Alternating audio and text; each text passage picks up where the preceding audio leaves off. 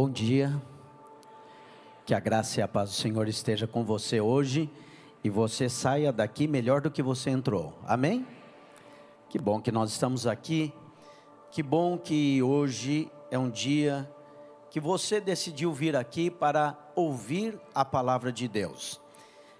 Sabe, a revelação mais importante do universo é que Deus nos ama. Não existe nenhuma revelação mais importante do que essa. Eu sei que as pessoas vivem querendo saber segredos, não é? Esses dias estava com os pastores e um deles fomos a um casamento e aí um deles falou: "Vamos dar alguns conselhos para o noivo". A gente estava no café da manhã e começamos a dar conselhos. E aí um dos pastores, Ricardo da Videira do Rio de Janeiro, disse: você quer saber o segredo do casamento? O segredo é que ele continue em segredo. Então, há muitas pessoas pensando que existem fórmulas que alguns que são bem-sucedidos sabem e outros não sabem. Existem coisas que alguns sabem mais do que os outros, e é, há muitas pessoas que vivem em busca de dois passos para isso, três passos para aquilo. Imaginam que isso realmente é que vai mudar a sua vida. Nada de errado com alguém que pode te ajudar a melhorar em alguma área, né? Nada de errado com melhorar um pouco mais a respeito de qualquer coisa que você possa, como dizem aí, hoje em dia está muito na moda dizer hoje você deve manifestar a melhor versão de si mesmo. Manifeste a melhor versão que você puder. Mas não é sobre isso que nós viemos falar aqui. E nem é sobre isso que nós falamos aqui. E nem é sobre se esforçar para ser melhor todos os dias. Não, não, nós não, não gastamos tempo com isso. Nós viemos aqui para olhar para Deus, para recebermos a revelação de quem é Deus e para sabermos o quanto Deus nos ama. Sabe, aquela afirmação Deus te ama, ela precisa deixar de ser uma frase comum sem valor na sua vida. Uma frase banal que todos religiosos dizem e afirmam que para você não significa nada, para se tornar a mais poderosa e maior verdade da sua vida. Não existe nada mais poderoso na vida de um ser humano, nem material, nem sentimental, nada mais poderoso do que a verdade Deus te ama. Contudo, é preciso aprendermos a contemplar o Senhor termos o nosso coração aberto para sabermos o quanto Ele nos ama. Você é grandemente favorecido, ricamente abençoado, poderosamente agraciado, e sem merecimento algum você foi feito participante da herança de Cristo e da glória do próprio Deus. E é isso que eu vou contar para você hoje. Deus demonstrou o amor dele completamente por você não há nada mais importante na vida do que conhecer o amor de Deus. Porque coisas boas acontecem com aqueles que sabem que são amados por Deus. Precisamos orar e receber revelação desse imenso amor todos os dias. Efésios, no capítulo 3, versículo 17, Paulo faz exatamente essa oração. O apóstolo Paulo, na carta aos Efésios, ele ora e ele diz: E assim habite Cristo em vosso coração, pela fé, estando vós arraigados e alicerçados em amor, a fim de poder descompreender com todos os santos qual é a largura e o comprimento e a altura e a profundidade e conhecer o amor de Cristo que excede todo entendimento, para que sejais tomados de toda a plenitude de Deus. Veja, a afirmação de Paulo é que você só pode ser tomado de toda a plenitude de Deus quando você conhecer o amor de Deus. Ele não diz que você vai ser tomado de toda a plenitude de Deus quando você conhecer as regras da igreja. Ele não diz que você vai ser tomado por toda a plenitude de Deus quando você conseguir um nível de performance melhor de um melhor comportamento na sua vida, no seu casamento, na criação dos seus filhos, no seu comportamento moral. Ele não diz que você vai conhecer a Deus porque você é melhor do que alguém, mais santo do que os outros. Ele diz que você e eu podemos, pela fé, conhecer a Deus e ser, fazermos parte da plenitude de Deus, estando arraigados e alicerçados. Sabe o que é arraigados e alicerçados? Arraigado é alguém que tem raízes profundas, está enraizado. E não contente com a, essa expressão estar enraizado, ele diz alicerçado. Alicerçado é a maneira com que esse prédio fica de pé. Por isso tem essas colunas que são alicerce, estão sobre um alicerce que segura tudo. Então, arraigado e alicerçado no amor, aponta para que tudo que você faz na sua vida precisa ter uma base, precisa ter uma segurança, precisa ser, ter um princípio. É o amor de Deus. O amor de Deus por você é a base da sua vida, é o que te sustenta. Por isso nós vemos tantas pessoas perdidas, tantas pessoas buscando satisfação, tantas pessoas buscando complemento para a sua vida, propósito. E muitas pessoas procuram na religião, mas hoje eu vim falar para você que a religião, as religiões podem ser boas, mas elas não podem trazer para você a vida de Deus. Só Cristo pode. Só Cristo é a própria vida. E aqui Paulo diz que nós precisamos conhecer o amor de Cristo e compreender, e é um paradoxo porque ele diz que é algo que excede o entendimento humano, ou seja, não dá para entender, está acima da capacidade do homem de entender, excede o entendimento humano, mas ele nos exorta a compreendermos o amor de Deus. O que isso significa?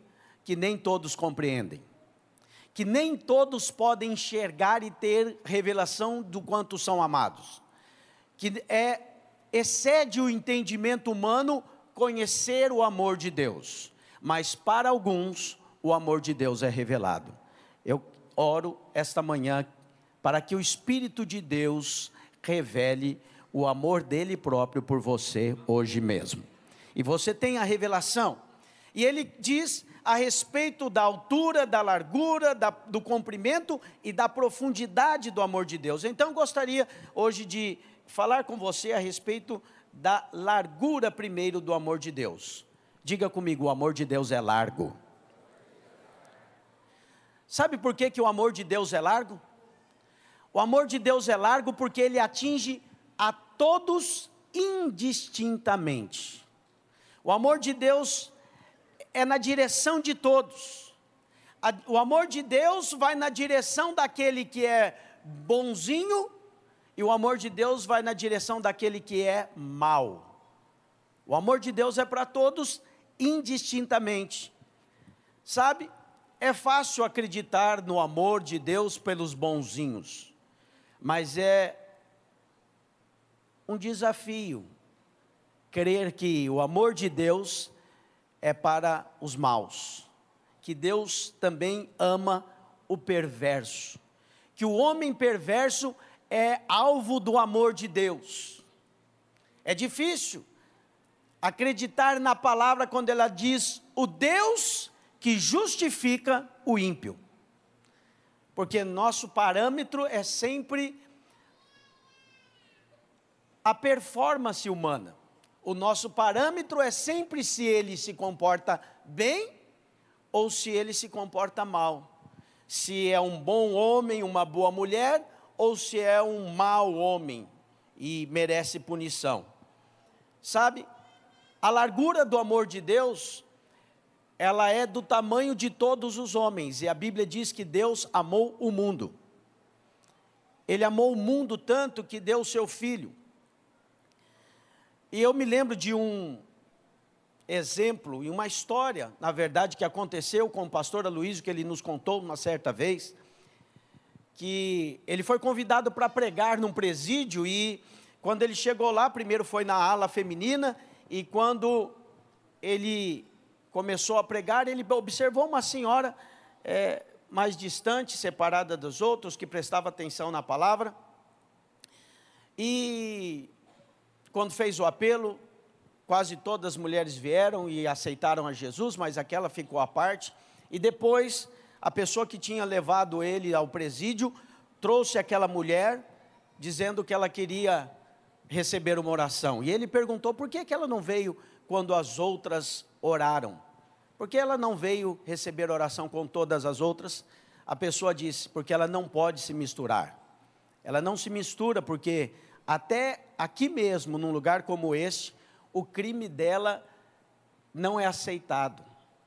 Ela é ela é rejeitada por todas as mulheres, porque o crime dela, ela está aqui porque ela matava crianças de sete anos. Por isso que ela está aqui. E aí ela olhou para o pastor e disse: Será que há salvação para mim? Será que Deus me ama, tendo eu feito isso? Ele disse: Deus te ama. Por pior que tenha sido o seu pecado, Deus te ama. O amor dele é maior do que o seu pecado. Então, ela contou que algo realmente terrível ela fazia. Ela mexia com magia negra há muito tempo atrás e ela foi julgada em praça pública, lá no estado de Goiás, porque ela foi achada fazendo isso. Ela pegava crianças de 7, 8 anos para sacrificar. E depois que sacrificavam as crianças, as pessoas, junto no sacrifício, no ritual, comiam o coração da criança. E ela fez isso por algumas vezes e foi julgada e foi condenada. E aí ela disse de novo, sabendo disso, o Senhor continua achando que eu tenho perdão? Há perdão para mim? E o pastor Luísio disse: Olha, eu provavelmente nunca estive diante de alguém com um pecado tão grande como o seu. Nunca conheci alguém com um pecado desse tamanho. Mas com certeza eu posso te dizer: o amor de Deus é maior do que o seu pecado. O amor de Deus é maior do que todo o seu pecado. Então aquela mulher chorou muito e, e depois ela de pagar sua pena, ela foi por muito tempo da igreja, até que então morreu, isso fazem muitos anos. E o, e o pastor nunca deixou ela dar o testemunho dela na igreja, porque é algo que não deve nem ser mencionado. E ele diz: Deus esqueceu o seu pecado. Deus em Cristo pagou a sua dívida. Esqueça você também. Sabe? A graça sempre parece absurda, parece ilógica. Mas o amor de Deus é maior do que a lógica humana. O amor de Deus é maior do que qualquer entendimento humano. Sabe? Você que não consegue se perdoar, com certeza, você olha para aquilo que você fez e você diz: Ah, para mim está difícil de ter perdão. Pastor não conhece o que eu fiz, não conhece quantas vezes eu fiz. Bom, olha, eu acredito que muito provavelmente você é muito melhor do que aquela mulher. Seu pecado não chega nem perto do dela. Se Deus perdoou aquela mulher, Ele te perdoa também. Se o amor de Deus pode perdoar todas as coisas, e se o Senhor perdoou, se o Senhor já te perdoou, quem é você para ser mais exigente do que Deus a respeito de você mesmo? Como é que Deus te perdoou? em Cristo, morrendo por você na cruz do Calvário e pagando a sua dívida. Então, se Deus ficou satisfeito com o sacrifício de Cristo na cruz, fique você hoje em paz também. A sua dívida foi paga, o sangue foi derramado, o sacrifício foi aceito e hoje em Jesus Cristo você tem perdão dos seus pecados. Essa é a verdade do Evangelho. Essa é a maior verdade de todo mundo, por isso não é muito fácil de ser aceita. Não é, não é lógica para o homem, é difícil de entender a lógica do homem, mas a largura do amor de Deus é essa, aqui alcança todos os homens. Mas qual é o comprimento do amor de Deus? Se, a, se, o amor de Deus é tão largo, qual é o comprimento do amor de Deus? Ele não é apenas largo, ele também é longo. Ele é comprido. O comprimento do amor de Deus fala de um amor que abrange todos os tempos, em todas as eras. Não é restrito a um período da sua história. Deus não te ama a partir do dia em que você se volta para Ele, não. Deus não te ama a partir do dia que você pede perdão. O amor de Deus abrange toda a eternidade. Deus é o amor. Deus é o princípio de todas as coisas. Todas as coisas principiaram nele e o princípio, a mola propulsora, aquilo que deu ao, ao próprio Deus desejo de criar, foi o amor. Todas as coisas foram criadas nele e todas as coisas foram criadas no amor. Então Deus não tem amor, Deus é o amor. E Ele é o amor do começo ao fim, em, por toda a eternidade. Esse é o cumprimento do amor de Deus. Então, veja, tem algumas pessoas que pensam que podem decepcionar a Deus. Certa vez um, um homem chegou para mim e falou: Pastor, eu gosto da religião, eu acho que é muito bom estar na igreja, gosto dessa ideia, mas eu preciso me acertar, preciso acertar a minha vida. Quero sim participar, mas depois de acertar tudo, eu vou organizar minha vida para poder andar com vocês na igreja, porque supostamente ele achou que aqui era o lugar de pessoas de um certo nível de caráter, um certo nível de comportamento social. É, não, não há nada de errado com bom comportamento social tudo certo, comporte-se bem. Contudo, aqui é lugar de pessoas que não olham para a sua performance, que não esperam que serão aceitas diante de Deus porque são melhores que outras que estão lá fora. Aqui é o lugar de pessoas que entenderam quanto são amados e quanto são perdoados pelo Senhor. Há pessoas que ficam realmente pensando que o dia que ele pecou, Deus tomou um susto. Pecou. Ah, que decepção. Não esperava isso de você. Você acha mesmo que Deus fica decepcionado com você?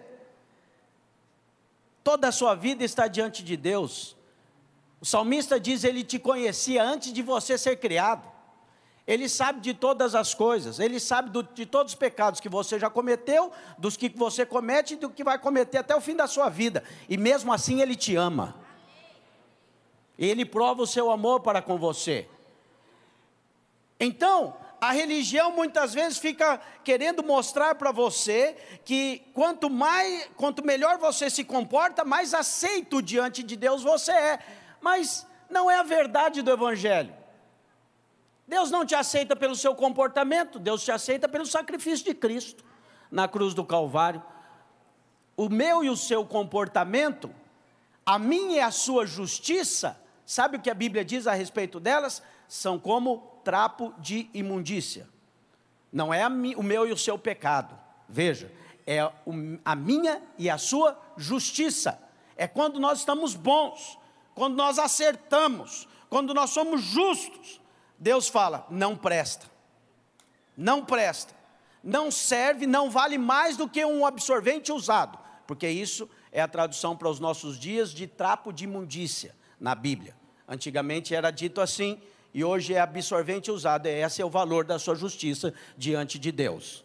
Então creia, Você não é justificado por Deus pelas suas ações. Não, você não pode decepcionar a Deus. Existem pessoas que estão presas num pecado que cometeram, pensando que elas não têm acesso a Deus porque eh, não são dignas.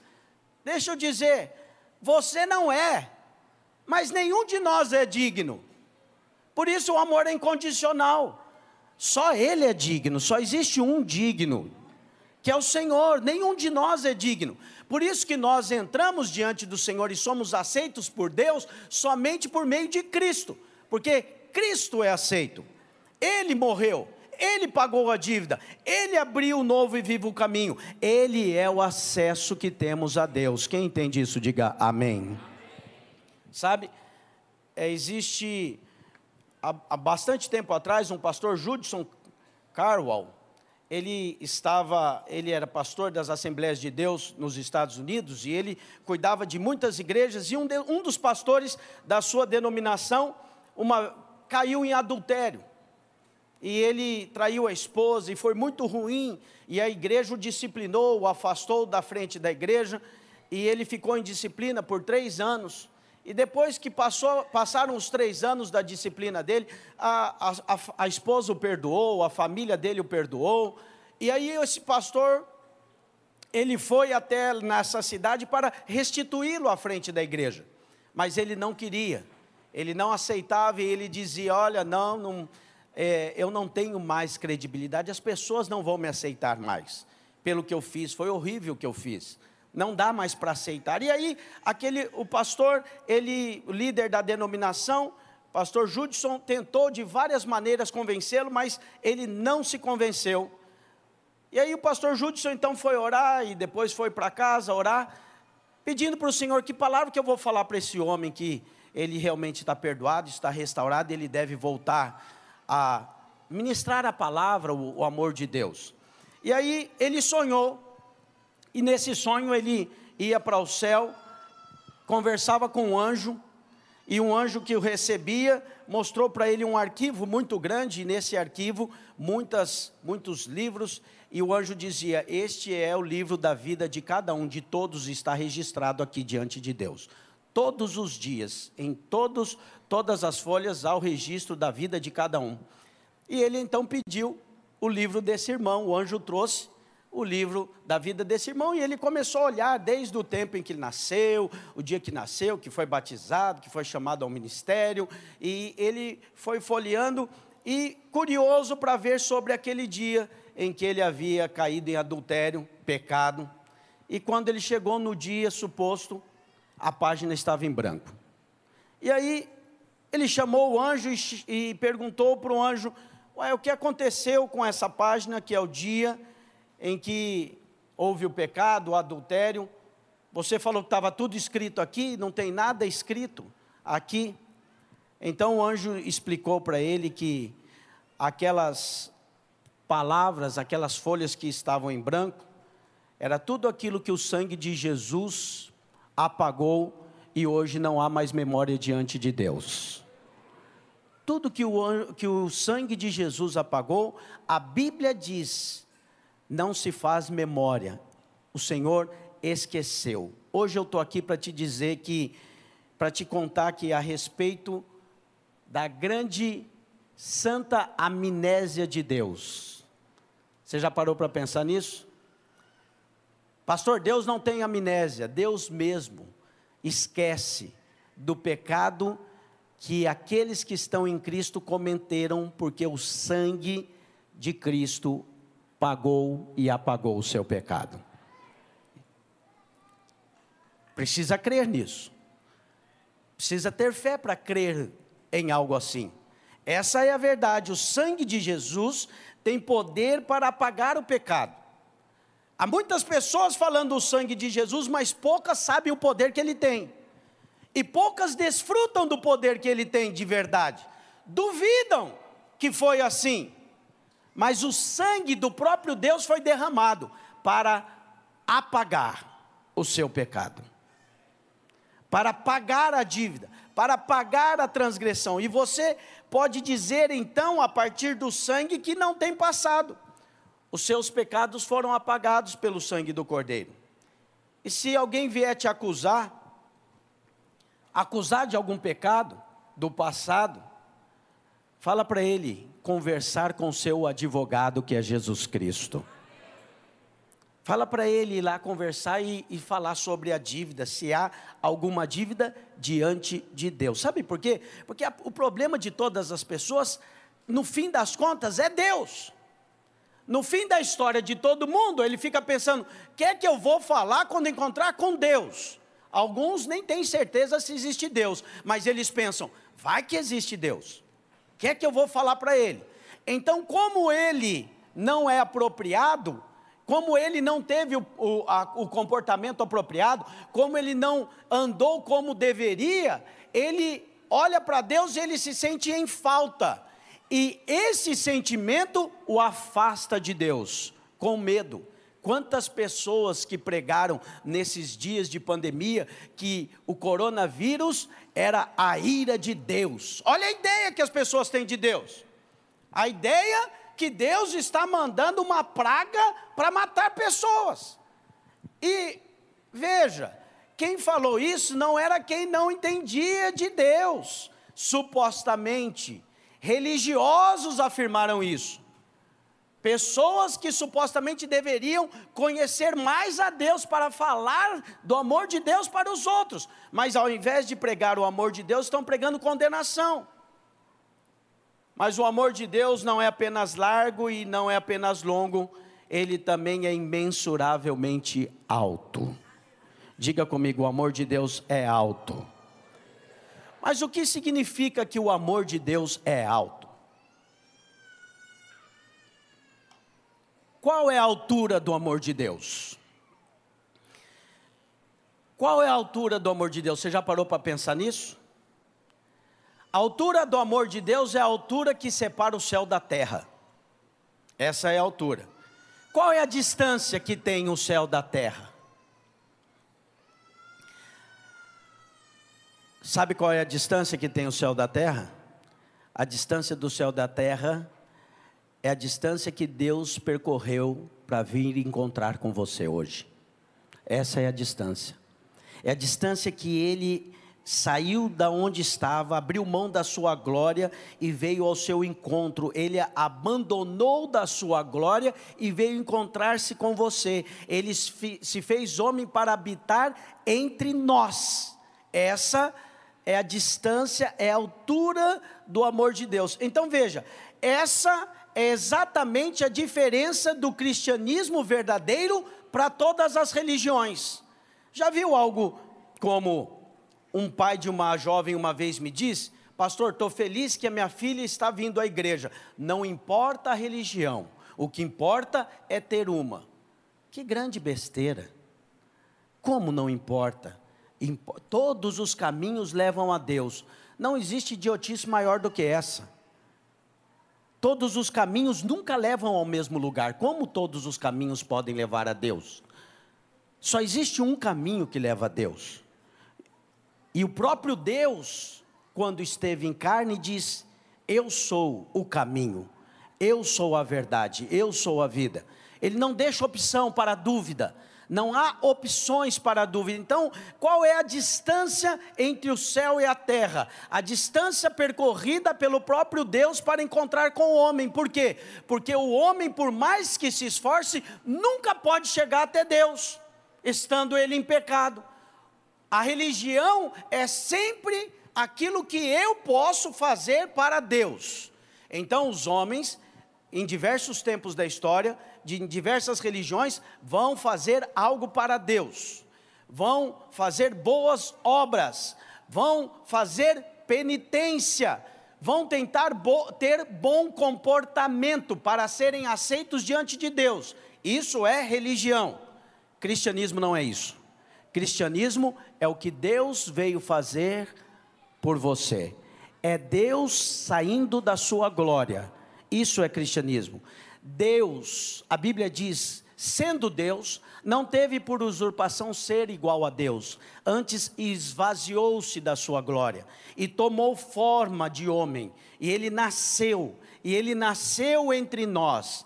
Ele entrou pela porta, ele diz: Eu sou o bom pastor. O pastor entra pela porta. Qual foi a porta que ele entrou? Ele entrou pelo ventre de uma virgem. Para entrar no mundo, ele entrou de maneira legal, como todos os homens entram no mundo, pelo ventre de uma mulher. Ele entrou, sendo Deus, ele se tornou um feto, ele abriu mão da sua glória, ele abriu mão das suas prerrogativas e então foi gerado pelo poder do Espírito no ventre da Virgem Maria.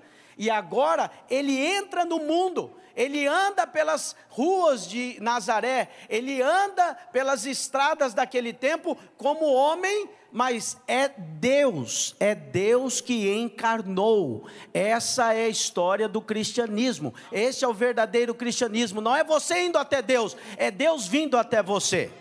E os homens invertem isso, e hoje as religiões pregam o que você tem que fazer, quanto você tem que pagar, quantas coisas você precisa fazer para estar adequado diante de Deus. O verdadeiro cristianismo é que Deus te amou e ele veio ao seu encontro. O verdadeiro cristianismo é que Deus é, sendo Deus, se tornou homem, e ele se torna homem, ele abre mão da sua glória, e ele veio para ser a imagem do homem que ele mesmo criou. Ele cria o homem, e sabe, a criação foi muito mais fácil criar todo o universo do que salvar o homem. Deus cria o universo em seis dias e ele faz todas as coisas no poder da sua palavra. Ele diz e as coisas são feitas. Haja luz e houve luz. E Deus ordena e as coisas então acontecem. Mas para salvar o homem, quando o homem decide então abrir mão da justiça de Deus, abrir mão da vontade de Deus, e o homem permite que no mundo, no mundo dos homens, na terra dos homens. A Bíblia diz que Deus, os céus são os céus de Deus, mas a terra ele deu aos homens. E aí, então, o homem deixa que o veneno da serpente se espalhe entre a humanidade e ele se afasta de Deus. Veja, o diabo não entrou pela porta, o diabo entrou pela serpente no mundo. E a Bíblia diz: o mundo jaz no maligno. Hoje os homens ficam colocando na conta de Deus as mazelas dos próprios homens. Aquilo que os homens fizeram por dar lugar para que o diabo agisse na terra. Então, se há criancinhas morrendo de fome na África, alguém vai dizer: onde está Deus? Se há alguém sendo assassinado por conta de um celular na esquina do Rio de Janeiro, alguém vai dizer: e Deus? Quem te disse que tudo que acontece no mundo é da vontade de Deus? Se fosse, Jesus não nos ensinaria a orar dizendo: Venha a nós o teu reino, seja feita a tua vontade aqui na terra como ela é feita no céu. Para que a vontade de Deus seja feita na terra é preciso orar. Para que a vontade de Deus seja feita na sua vida é preciso pedir, é preciso orar, porque não é verdade que tudo que acontece no mundo é vontade de Deus. Deus então ama o homem, mas o homem ele se distancia e ele, você vai ver a história da humanidade é Deus tentando se relacionar com o homem o tempo inteiro e o homem se distanciando do amor de Deus, se distanciando da graça de Deus. Essa é a história da humanidade. Depois de Jesus nascer entre nós, crescer entre nós, Ele é Deus. E Ele então vem para curar, Ele não vem para condenar, Ele vem para salvar e curar, Ele vem para curar enfermos, expulsar demônios, libertar os oprimidos, e Ele vem para trazer vida. E Ele diz: Eu tenho vida e vida em abundância para você. E aí, quando então uma mulher adúltera é levada diante dele, e aqueles legalistas religiosos querendo cumprir a lei, dizendo: a lei diz que tem que apedrejar, ela caiu em adultério, tem que apedrejar, mas Jesus prega o amor, e agora como é que fica? Apedreja ou não? E ele diz: aquele de vocês que não tem pecado, atira a primeira pedra. Ninguém pôde atirar diz a palavra, desde o mais velho até o mais novo, foram soltando as pedras porque todos tinham pecado. Só existia um que não tinha pecado, que era o próprio Jesus, e ele olha para a mulher e diz: Onde estão os seus acusadores? Todos foram embora? Nem eu te condeno. Vá e não peques mais. O único que poderia condenar, ele diz: Eu não vim para condenar, eu vim para salvar. Eu vim para salvar. Você está me entendendo? O Evangelho de Cristo, o verdadeiro cristianismo para você hoje é que ele veio para te salvar, ele veio para te resgatar, sabe? Mas alguns querem métodos, querem fórmulas, alguns querem a, a maneira, dez passos para isso, dez passos para aquilo, mas aquele que está morrendo, ele não precisa de uma forma, ele precisa de um Salvador. Já pensou alguém está morrendo no rio e você chega à, à beira do rio e a pessoa se debatendo, por favor, me salva, e você saca do livro, da, da, do bolso um livro, dez passos como nadar. Escrevi esse livro, pega aí, aprende a nadar. É assim? Vai resolver alguma coisa? Então, as pessoas vivem querendo trazer métodos e fórmulas para pessoas que estão perdidas. Mas o Evangelho não traz um método, o Evangelho traz o próprio Cristo, o Salvador. Jesus Cristo é a sua salvação, Ele é a minha salvação, mas Ele não nos salva apenas da morte e do inferno, que já é glorioso. Ele não nos dá apenas a vida eterna, Ele nos salva todos os dias de todas as coisas. Ele está salvando hoje mesmo o seu casamento, Ele está salvando os seus filhos de um acidente, Ele está salvando a sua empresa de uma falência, Ele é Salvador, Ele nos salva sempre, e reconhecê-lo nos nossos caminhos é o caminho da vida. Veja, essa é, essa é a mensagem do Evangelho. Jesus Cristo, que é Deus, Ele mesmo se fez homem e ele veio e ele sofreu todas as coisas que nós sofremos. Não pecou, mas ele sabe o quanto você sofre, porque ele sofreu todas as coisas. Ele foi tentado em tudo. E quando então chega no momento de, do, do jardim do Getsemane, no momento de se entregar, ele diz: Senhor, se for possível, passa de mim esse cálice. Ele orou Pai porque a pressão era muito grande, ele tinha que entrar na morte. Já pensou isso? A própria vida entrando na morte? E alguns ficam pensando, coitadinho, quando assistem aquele A Paixão de Cristo, eles assistem e choram. Sabe por que, que eles choram? Muitas vezes com dó de Cristo. Deveria chorar com dó de você, não de Cristo. Ele diz: ninguém tira a minha vida, eu dou a minha vida. Então, quando no Getsemane os Judas vêm com os guardas para prenderem a Jesus, Jesus é Deus, está lembrado? E aí perguntaram: quem é Jesus? Ele diz: Eu sou. Os guardas caíram para trás, porque ele falou o nome de Deus. Eu sou é um dos nomes de Deus. Já pensou? Aí eles levantaram: Quem é Jesus? Ele falou: Sou eu. Caíram de novo. Como que alguém pode matar a Deus? Prender a Deus. Ele diz: ninguém pode tirar minha, a vida, eu dou a minha vida. Eu vim para dar vida. Eu já, Jesus, desde o começo, falava para os discípulos: importa que o filho do homem seja colocado no madeiro, importa que eu morra. É assim que ele dizia. Leia os evangelhos e você vai ver várias vezes Jesus falando: vai ser assim, tem que se cumprir a escritura.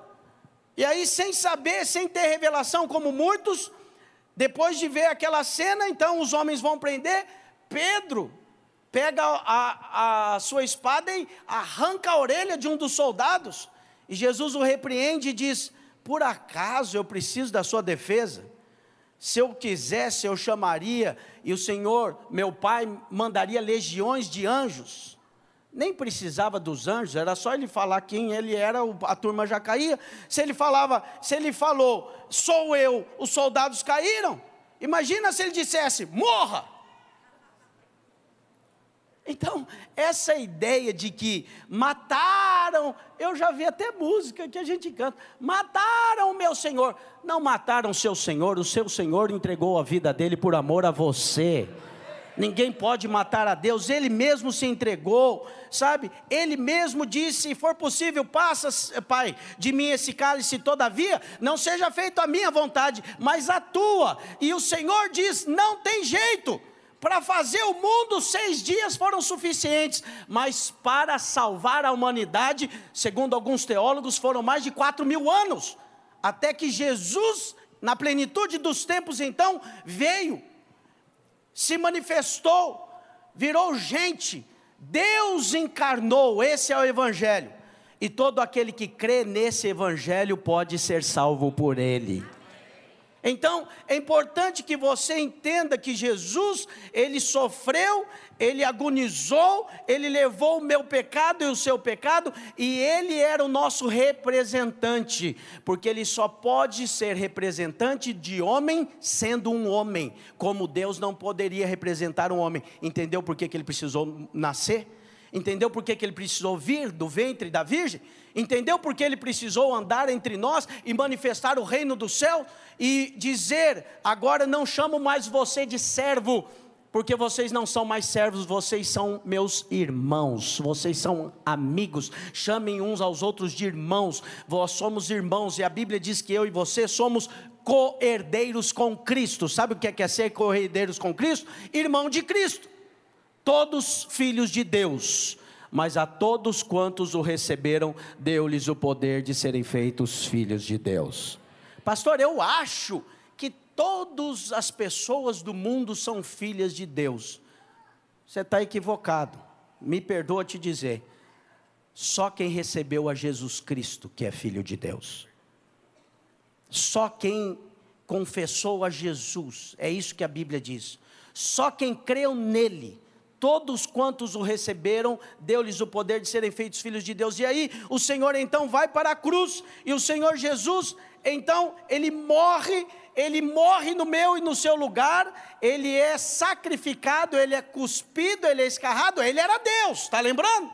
Ele era Deus. Ele podia estar lá com o Pai em glória, mas ele abre mão de tudo, se torna um feto e depois vem para ser xingado, cuspido, maltratado, açoitado e morrer nu na cruz do Calvário por mim e por você. Esse é o Evangelho. Essa é a verdade de Deus. Essa é a verdade, a história de Deus a seu respeito. Depois que ele se entregou e ele morreu, e ele diz: Pai, está consumado, tudo está feito. Ele entrou na morte, ele pagou a minha dívida e a sua, mas porque ele mesmo não tem pecado, ele levou o meu e o seu pecado. A Bíblia diz que o salário do pecado é a morte mas o dom gratuito de Deus é a vida eterna que está em Cristo Jesus. Jesus não tem pecado, então a morte não pode detê-lo. Ele disse: Eu sou a ressurreição e a vida. Quem crê em mim, ainda que morra, viverá. Jesus é a própria ressurreição, e ele diz: Ninguém tira a minha vida, em João, eu mesmo a dou e depois eu a restituo, porque eu sou a vida.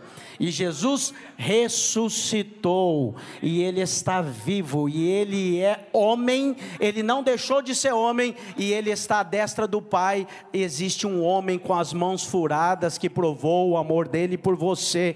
Hoje mesmo Ele está olhando para você, e o Espírito dele está trabalhando no seu coração para que você creia nessa verdade. Essa é a verdade do Evangelho, essa é a verdade da sua vida. Deus prova o seu amor para conosco pelo fato fato. Qual foi o fato? Não foi um buquê de flores, não foi uma poesia romântica. O fato é que ele morreu na cruz por você, mesmo você e eu sendo pecadores. O seu pecado não impediu Deus de morrer na cruz por você em Cristo Jesus. O seu pecado não é maior do que o amor de Deus. Está entendendo? Diga amém. Diga: o meu pecado não é maior do que o amor de Deus. Veja, Deus veio ao seu encontro e agora Ele te leva. Ele veio para que você tivesse vida e vida abundante. Eu quero encerrar falando com você a respeito da profundidade do amor de Deus, porque ele não é apenas largo, não é apenas longo e também não é apenas alto. O amor de Deus por você é profundo. Diga comigo: o amor de Deus é profundo.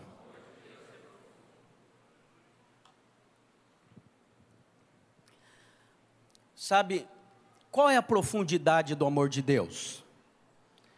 O amor de Deus é como é profundo,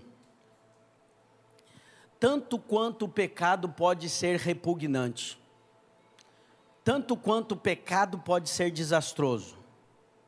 A profundidade do amor de Deus é como o pecado pode ser repugnante, mas ainda assim, Deus renuncia a tudo para ter você. Deus renuncia, abre mão de toda a sua glória para vir ao seu encontro. Deus te ama. E Deus vem ao seu encontro e ao meu encontro, mesmo que nós não mereçamos. A palavra conta a história de um profeta chamado Oséias. O profeta Oséias tem o livro de Oséias na Bíblia, e a história dele é que Deus falou para ele: Oséias, sai da sua casa e vai lá e pega uma mulher para você se casar, lá no prostíbulo. E ele foi lá, pegou uma prostituta, trouxe para casa, e a Bíblia diz que ele amou aquela mulher.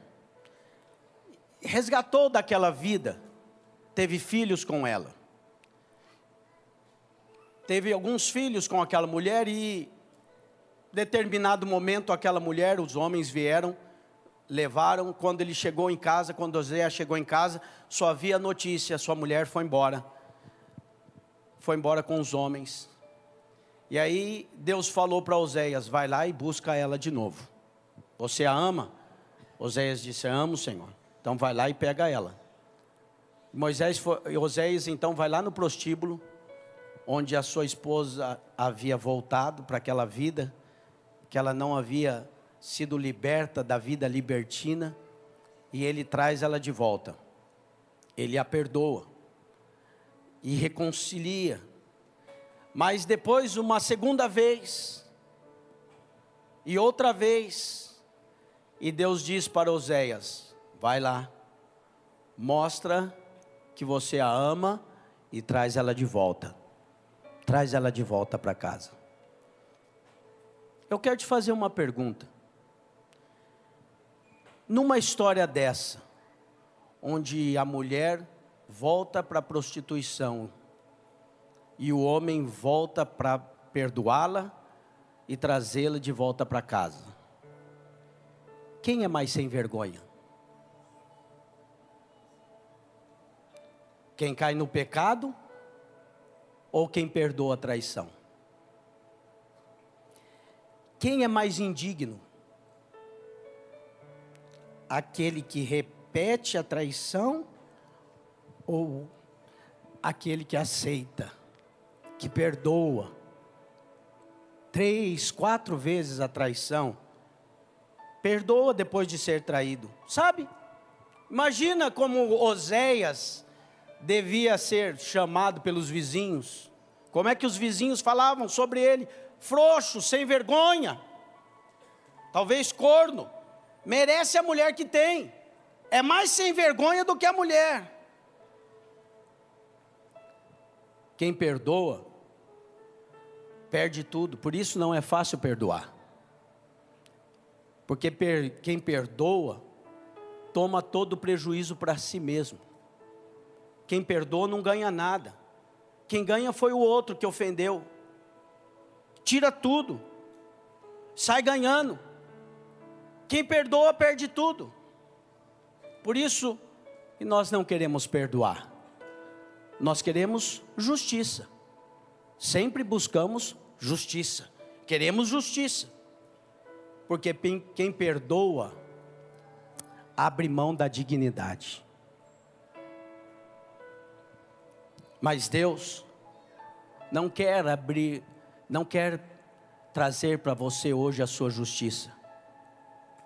Deus quer mostrar para você hoje a graça dele, o perdão dele por você. Por isso, Deus é esse que abre mão da sua dignidade. Quando a Bíblia diz que Deus você lê na palavra que ele abriu mão da sua glória, sabe o que a Bíblia está dizendo? Deus abriu mão da sua dignidade, Deus abriu mão de ser Deus, para se tornar homem, para se tornar um feto limitado na barriga de uma mulher há dois mil anos atrás. É isso que Deus fez, por mim e por você. Essa é a profundidade do amor de Deus. É o quanto ele se faz indigno. É o único que é digno, se fazendo indigno, para que você seja, seja feito filho de Deus, para que você sinta o amor de Deus. E Deus te aceita todas as vezes de volta. Pastor, mas eu já, eu tô até com vergonha de Deus com esse pecado, porque eu já pequei uma vez, já peguei duas, já pequei dez. Deus deve olhar para mim e dizer assim: não, não dá mais. Não escute a voz do diabo. Esse não é o evangelho. O evangelho é que Deus te perdoa todas as vezes que você erra. Ele já te perdoou, porque ele é o próprio amor. Você muda, mas ele não muda. Você se torna infiel, mas ele permanece fiel. O amor de Deus é imutável. O amor de Deus não muda por você. E ele que é digno de toda honra se faz indigno, porque ele te ama. E ele não se importa em sofrer a afronta, a acusação e a vergonha. Ele morre por você ele entrega a sua vida e hoje mesmo Ele está te chamando. Deus te aceita de volta. Hoje eu vim aqui para dizer que o amor de Deus é maior do que todo o seu pecado. Pastor, você não conhece o meu pecado. Nem preciso. Eu só conheço o amor de Deus e eu sei que ele é muito maior do que o seu pecado. Por isso eu prego ele para você porque o amor de Deus é profundo e nos toca completamente. Não importa qual é o seu passado, esse é o amor de Deus. E a expressão do amor de Deus é Jesus Cristo. É o Senhor de toda a terra que veio morrer por mim e por você, entregar a sua própria vida para que eu e você pudéssemos ser aceitos diante do Pai. Hoje eu vim aqui para te dizer: o seu pecado foi apagado, a sua dívida foi paga, e sobre aqueles que creem em Cristo não há mais condenação. São aceitos diante de Deus. Nunca mais virá a ira de Deus sobre a sua vida. Deus não está contra você. Quem entendeu isso, diga amém.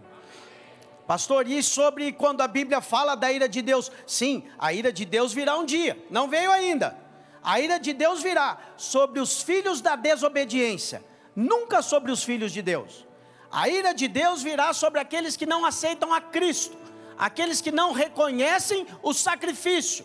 Então, serão eh, realmente condenados, e eles verão naquele dia que foram condenados, porque não pelos pecados que cometeram, mas porque negaram receber um amor incondicional de Deus. Não há nenhum pecado que possa impedir o seu acesso a Deus, a não ser o da incredulidade. Se você hoje pode crer nisso que eu preguei para você, se você hoje pode aceitar essa verdade, se o Espírito de Deus tocou no seu coração e você pode dizer: Eu acredito que Deus abriu mão da sua glória se tornou homem, nasceu do ventre da Virgem Maria pelo poder do Espírito e morreu no meu lugar, pagou a minha dívida, me amou e provou que me ama, e ressuscitou no terceiro dia e está à direita do Pai é o meu advogado. Se você crê que Deus o ressuscitou dentre os mortos, a Bíblia diz: você é salvo. Você é salvo todos os dias você é salvo, porque há Deus na sua vida. Você creu na verdade do Evangelho, você creu na palavra do Evangelho. Esse é o Evangelho.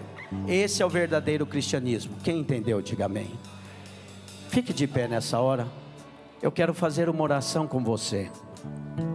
E essa oração que eu vou fazer com você é uma oração simples, prática, mas é a oração mais poderosa que existe no universo.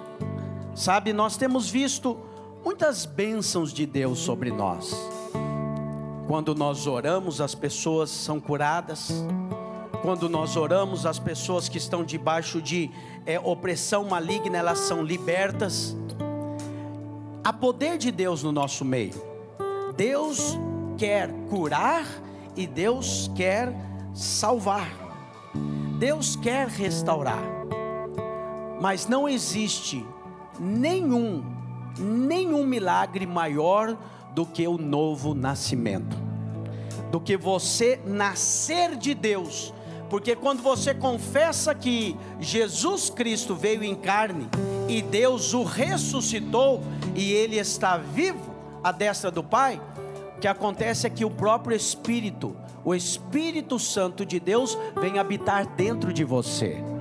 E aí você não precisa mais de um guru, de um padre, de um sacerdote, de um pastor. Você não precisa de alguém que venha te abençoar, porque a própria bênção, a própria vida de Deus entrou dentro de você.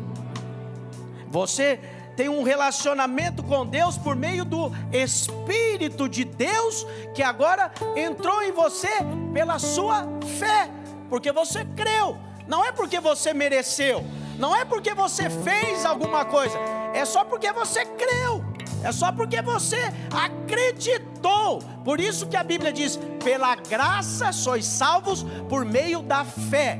Tem que crer. Isso não vem de vós, é dom de Deus, é presente de Deus. Não vem de obras, para que nenhum homem se glorie. Não há glória de homem nenhum. Ninguém é melhor do que ninguém. Só Deus é tudo em todos. Só Deus pode te salvar. Em Cristo Ele faz isso. E quando você crê nisso, então o próprio Deus, pelo seu Espírito, vem habitar dentro de você. Hoje eu não vim aqui contar para você a respeito do seu pecado. Hoje eu não vim aqui contar uma, um método de como você pode chegar até Deus. Não é possível isso. Só é possível o contrário. O que Ele fez para vir até você. Porque Deus amou o mundo de tal maneira que deu seu Filho unigênito para que todo aquele que nele crê não pereça, mas tenha a vida eterna. Quantos creem no Senhor? Eu quero fazer uma oração com você que ainda não fez essa oração. Nosso meio, normalmente, as pessoas muitas vezes dizem assim. Eu já vi muitos pastores fazendo uma oração para que as pessoas aceitem a Jesus, e no meio de muita gente eles dizem assim: fechem os olhos. Sabe qual é o objetivo? Que você não fique constrangido que você não erga sua mão assim com medo, ou que você não deixe de erguer a mão porque você tem vergonha. Mas Jesus disse assim: aquele que se envergonhar de mim diante dos homens, eu terei vergonha dele diante do meu Pai que está no céu. Eu não quero que Jesus tenha vergonha de você. Por isso, eu não vou pedir para ninguém fechar os olhos. Eu vou pedir para você que entendeu essa palavra, que acredita que Jesus Cristo é Deus e que morreu na cruz por você e ressuscitou no terceiro dia. Você que quer fazer essa oração, declarando isso essa manhã, que você erga sua mão dizendo: Eu creio, eu creio que Jesus morreu por mim. Deus te abençoe, Deus te abençoe, Deus te abençoe, Deus te abençoe lá atrás. Deus te abençoe, Deus te abençoe, Deus te abençoe, Deus te abençoe, Deus te abençoe. Aleluia. Sabe o que você está fazendo? Você está dizendo: diante dessas pessoas, eu acredito que Jesus Cristo é Deus. Eu confesso essa manhã que Jesus Cristo é Deus. Amém? Gostaria de te pedir mais uma coisa. Você que vai fazer essa oração comigo agora, eu vou orar e você vai repetir. Você que vai fazer essa oração comigo agora, pela primeira vez, pela primeira vez, pastor, eu estou fazendo pela primeira vez. Eu até acho que eu já, eu já gostava de Jesus, mas não me lembro da, de uma vez que eu fiz essa oração. Pastor, pregando assim, eu, eu fico pensando, eu sempre gostei de Deus, mas não sei se o Espírito de Deus habita em mim. com muito amor e carinho, eu vou te dizer algo essa manhã. Se você não sabe, é porque ele não habita.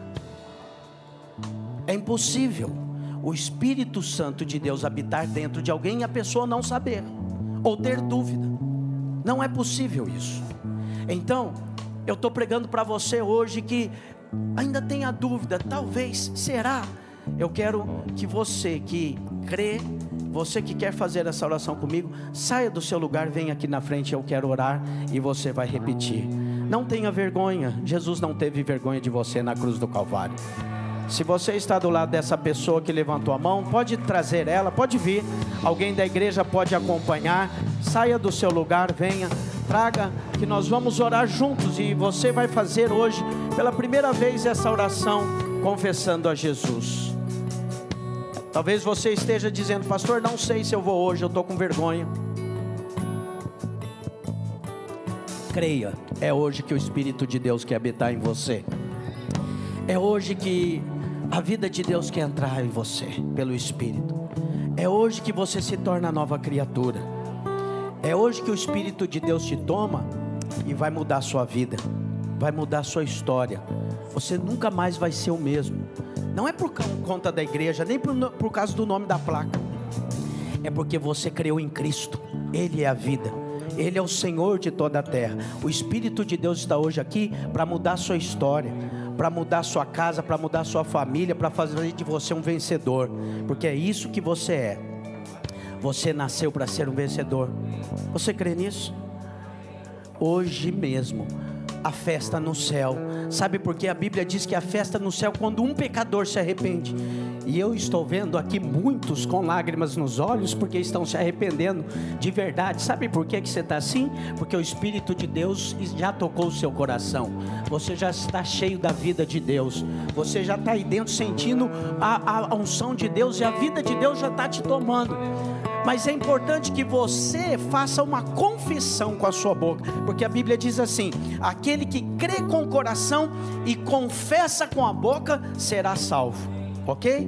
Então eu vou fazer uma oração e você vai repetir em voz alta. Diga assim: nesta hora, eu recebo a Jesus Cristo como meu Senhor e Salvador. Eu creio que Deus abriu mão da sua glória e pelo poder do Espírito foi gerado no ventre da Virgem Maria. Eu creio que Deus encarnou, cresceu entre nós, morreu na cruz do Calvário, manifestou seu amor pela humanidade e no terceiro dia ele ressuscitou. Eu creio que Jesus Cristo é o Filho de Deus. Eu o aceito como meu Senhor e o meu Salvador. Diga, Senhor, escreve o meu nome no livro da vida. Eu entrego a minha vida, a minha casa e a minha família ao Senhor, em nome de Jesus. Você fez essa oração de coração? foi de coração? Então quero te dizer, hoje o Espírito de Deus veio habitar dentro de você. Não é uma questão de religião, é uma questão de relacionamento. E aí, quando você estiver lá na sua cama, sozinho lá no seu quarto, você vai orar e o Espírito de Deus vai confirmar: Eu estou com você. Jesus disse: Eu estou com você todos os dias da sua vida. Todos os dias nunca Ele vai te deixar, jamais Ele vai te abandonar. Amém? Você tem a nova vida em Cristo, é, é no Espírito. Agora, eu quero te desafiar, essa semana, fala com Deus algo que você precisa, pede qualquer coisa. Se você quiser falar no meu nome, você fala: Deus, eu fui domingo lá e aquele pastor falou que quando eu peço ao Senhor de coração, o Senhor me ouve. Faz essa prova. Não precisa contar para ninguém. Pede só para Deus. Você vai ver que Deus te ouve. Você vai ter a prova que Deus está te ouvindo. Não existe nada mais importante na sua vida do que saber que Deus te ouve. Você pode ter amigos, você pode ter parentes, você pode ter família, muitas coisas boas, mas Deus te ouvir e Deus te responder, não tem nada mais precioso, nada mais poderoso. Amém? Gostaria que você fizesse essa prova essa semana.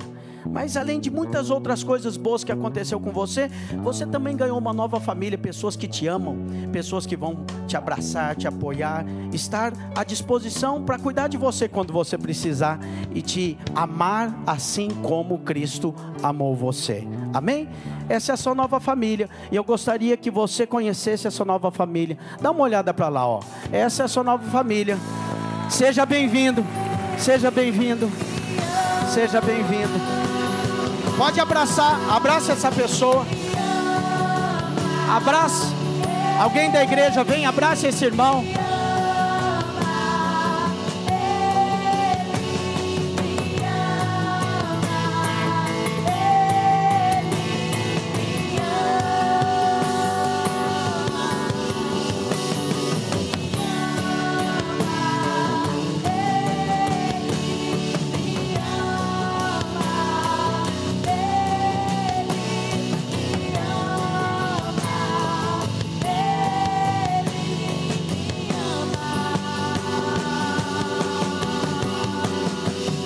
Creem que o Senhor te ama? Erga sua mão para o céu. Tira lá do fundo do seu coração e diga graças a Deus. Essa semana será uma semana de vitória na sua casa, na sua vida, na sua família. E quanto mais a luz de Deus brilhar em você, mais pessoas serão abençoadas através de você. Deus te abençoe. Tenha uma semana próspera em nome de Jesus. Amém? Até domingo que vem. Dê um abraço na pessoa que está do seu lado. Deus te abençoe. Até domingo que